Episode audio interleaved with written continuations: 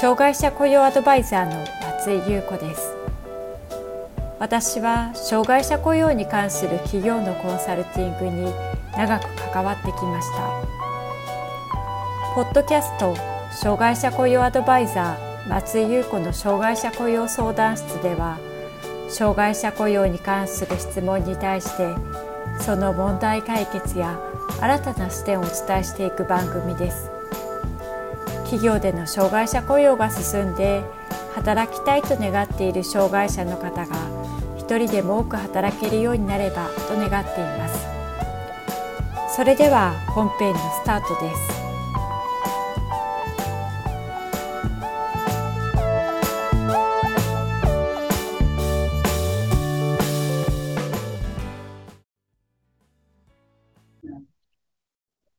障害者雇用 .com の松井です。障害者雇用促進法では雇用義務制度があり、企業は障害者法定雇用率2.3%を達成することが求められています。これに基づいて企業の障害者雇用が進められてきました。しかし、業種や企業の規模、その他状況により、障害者雇用を進めるのが難しいケースも少なくありません。このような場合には、特例子会社を設立することがあります。今回は特例子会社の設立までの流れや要件、特例子会社を設立するときに押さえておくべきポイントについて見ていきます。まず、特例子会社に見られる特徴について見ていきましょう。特例子会社は雇用している障害者を親会社に雇用している障害者としてカウントできるという点では、特別な会社と言えます。しかし、その点以外は、一企業としての経営や運営、管理が一般企業と同様に求められます。ですから、設立の際には、手順を知るとともに、継続的に運営していく方法についても、合わせて検討していくことが必要になります。また、特例子会社は、親会社の意向が大きく反映されることがあります。つまり、親会社の経営理念、経営方針、事業内容が特例子会社に及ぼす影響は少なくありません。そのため、親会社の業種や規模が同じであったとしても、自社の特例子会社に関しては、それぞれの会社が経営方針や運営について考えていく必要があります。ここではまず、特例子会社の特徴として挙げられる経営方針と業務、スタッフについてのポイントを確認していきます。まず、経営方針について見ていきましょう。特例子会社の経営方針は大きく2つのタイプに分けることができます。1つ目は、親会社が基本的な方針、予算やスタッフの人数などを決めて、特例子会社がこの中でスタッフ人員や業務内容を検討していくタイプです。このタイプでは、親会社やグループ会社で、ある程度の業務が切り出せる可能性がある企業や、特例子会社を設立してから年数があまり経っていない特例子会社に多く見られます。方針の枠は親会社が決定するため、親会社やグループ会社からの業務を一定程度受注できることが多いですが、特例子会社の独自性を積極的に出させるような取り組みはあんまり行われません。二つ目は、親会社が提示した障害者雇用率に合わせて、特例子会社が事業計画を立案し、年間予算を親会社とすり合わせる方法です。これは親会社やグループ会社内で切り出すことが難しい企業や、設立や一定の年数を経過して新規事業に取り組み始める企業などで見られます。こちらの場合は、特例子会社自体にある程度任された形で事業計画を立てて運用していくため、会社運営については自由度が高いものの、親会社やグループ会社を除いた外部からの業務を受注することに加え、新たな取り組みを行っていくことが求められます。一つ目のタイプよりも資金面の自由度は高く、スタッフは障害者と一緒に働く以上の企画や実施遂行力が求められることになります。続いて業務について見ていきましょ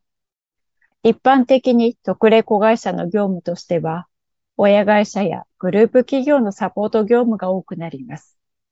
特に事務作業、軽作業、清掃、物流などの業務が切り出される場合が多く見られます。特例子会社の社名自体にも、親会社やグループ会社のサポート的な役割を期待してか、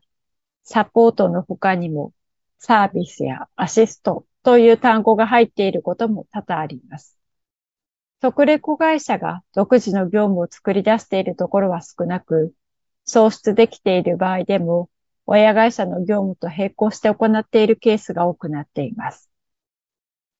スタッフの構成は特例子会社それぞれで異なりますが、大きくは2つのタイプに分けることができます。一つは特例子会社に親会社の社員が出向者として一定数いるものの、他のスタッフは特例子会社のプロパーの社員というタイプです。特例子会社の規模が比較的大きかったり、拠点が複数あったりする場合に、このようなスタッフ構成になっている例が多く見られます。スタッフは親会社で働いていたり、福祉機関や障害者との関わりがある場所で働いていたり、あるいは全く障害者と関わったことのない人もおり、様々なバックグラウンドを持っています。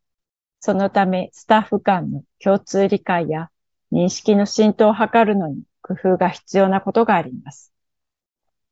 もう一方は、特例子会社への出向者となった親会社の社員が全スタッフの大半を占めているタイプです。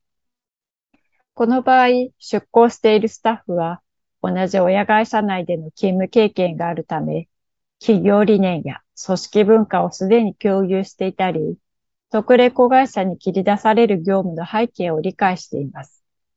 そのため、親会社との関係や、特例子会社のスタッフ同士の共通理解や認識が共有されやすい傾向があります。しかし、特例子会社の業務や、障害者のマネジメントが未経験な場合が多く見られます。どちらの場合でも、特例子会社で勤務するまで障害者と接する経験がなかった社員が多かったり、親会社からの出向、定席社員は50代から60代の割合が高かったりします。特例子会社は役職定年後の職場として、親会社や関係会社で経験豊富なシニア社員が活躍できる場となっている傾向が伺えます。続いて、特例子会社までの設立について見ていきましょう。大まかな流れは、まず株式会社の立ち上げを行ってから5人以上の障害者を採用し、その後、特例子会社の認定を受けるというものです。はじめに特例子会社の設立を検討します。特例子会社の設立を検討することになったら、ハローワークや高齢障害、求職者雇用支援機構、障害者職業センターなどの支援機関から特例子会社に関する情報収集したり、特例子会社を見学したりして、自社で特例子会社の設立、運営が可能なのかを考えていきます。また、特例子会社で請け負う業務内容や業務の量、障害者を何人雇用するのかなどを検討していきます。続いて行うのが、特例子会社設立プランの策定です。設立までのプランを策定していきます。プロジェクトチームなどを設けて、特例子会社の事業計画を作成することが多いようです。この設立計画では、役員会での提案や承認を受ける必要がありますので、次のような内容を盛り込むと良いでしょう。設立趣旨、特例子会社の概要、社名、資本金、所在地、事業内容、社内組織、役員、人員体制、障害者の従業員数、採用計画、経営計画、労働条件、設備など。また、障害者への支援体制として、支援者、設備、関係機関との連携、助成金などについても盛り込んでいきます。続いて、役員会への提案準備、役員会への承認を得ます。先ほど作成した特例子会社設立プランを役員会に提出し、承認を得ます。承認を得た後は、設立準備室を設置します。ここでは特例子会社の立ち上げ準備を行いますので、必要な法人員などを作成しましょう。会社設立登記の準備としては、定款を作成し、交渉人役場で定款認証を受けます。会社設立登記申請を行い、審査を受けます。会社設立後には、会社運営に関係する官庁への届け出が必要になりますので、事業所設置に関わる手続きを行います。法人設立届を税務署や各行政機関に提出してください。合わせて就業規則といった会社の規定の作成も進めます。特例子会社を作るメリットの一つとして、親会社と切り離した独自の制度設計や運用が可能となりますので、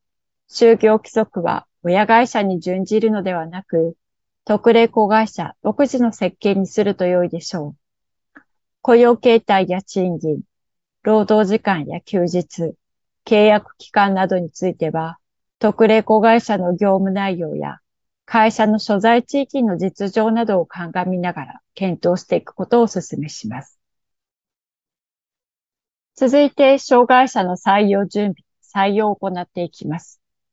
ハローワークへ求人登録をし、実際に面接や実習を行います。最寄りのハローワークと情報交換したり、連携していくと良いでしょう。障害者を5人以上採用してから特例子会社認定を申請します。提出する書類は、子会社特例認定申請書と、親事業主及び子会社の概要に関する書類になります。なお、親事業主及び子会社の概要については、次のような書類が必要になります。親会社の直近の有価証券報告書、または付属明細書、子会社の株主名簿、または出資口数名簿、親会社の障害者雇用状況報告書、新整備現在における親会社の障害者雇用状況報告、定款、法人登記簿等本、親会社から派遣されている子会社の役員名簿、子会社の社員名簿、子会社の障害雇い入れ通知書、子会社の就業規則、休業規定など、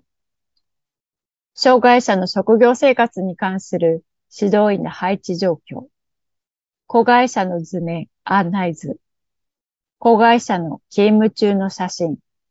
その他、子会社が行う事業に関する資料など、認定申請を行ってから1、2ヶ月程度で特例子会社として認定されます。設立時期を決めている場合には、余裕を持って提出すると良いでしょう。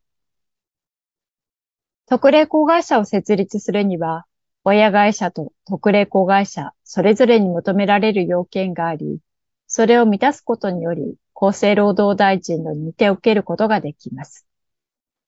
親会社の要件としては次のことがあります。親事業主が特例子会社の意思決定機関を支配していること。親会社から子会社への役員派遣、従業員の出向など人的交流が密であること。子会社の要件。特例子会社が株式会社であること。雇用される障害者が5人以上で、かつ従業員中に占める割合が20%以上であること。また、雇用される障害者に占める重度身体障害者、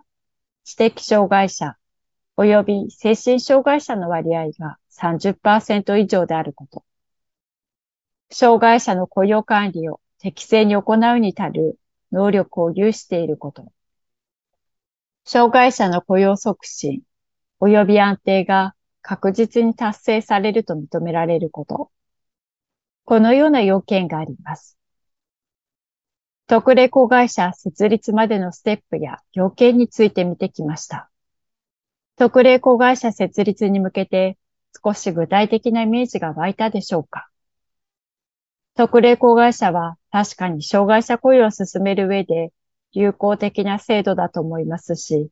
雇い入れ計画作成命令が出されている社名公表までの猶予がないという場合には、特例子会社設立することによって、社名公表を避けることもできます。しかし、株式会社として存在させていくためには、どのように経営、運営していくのか、5年から10年後といった少し先までイメージしながら設立することも必要になってきます。特例子会社を設立すれば、障害者雇用に関するすべての問題が解決するわけではないということを覚えておいていただきたいと思います。まとめです。特例子会社の運営には、親会社の意向が大きく反映されます。そのため、親会社の業種や規模が同じであったとしても、自社の特例子会社に関しては、それぞれの会社が経営方針や運営について考えていくことが必要です。また、一言で特例子会社といっても、企業ごとにそれぞれの特徴があります。特に経営方針、業務内容、スタッフ構成などは、運営がそれぞれの企業の親会社の意向が強く反映されることとなります。特例子会社設立の流れは、まず株式会社の立ち上げを行ってから5人以上の障害者を採用し、その後、特例子会社認定を受けることによって設立することができます。障害者雇用、社内で推進する方向けに無料の個別相談を実施しています。次のような悩みがある人におすすめです。障害者雇用の状況や課題を整理したい。適切な業務が渡せておらず、就業時間内に空き時間が出ている。日々の対応に追われており、どのように育成すればよいかわからない。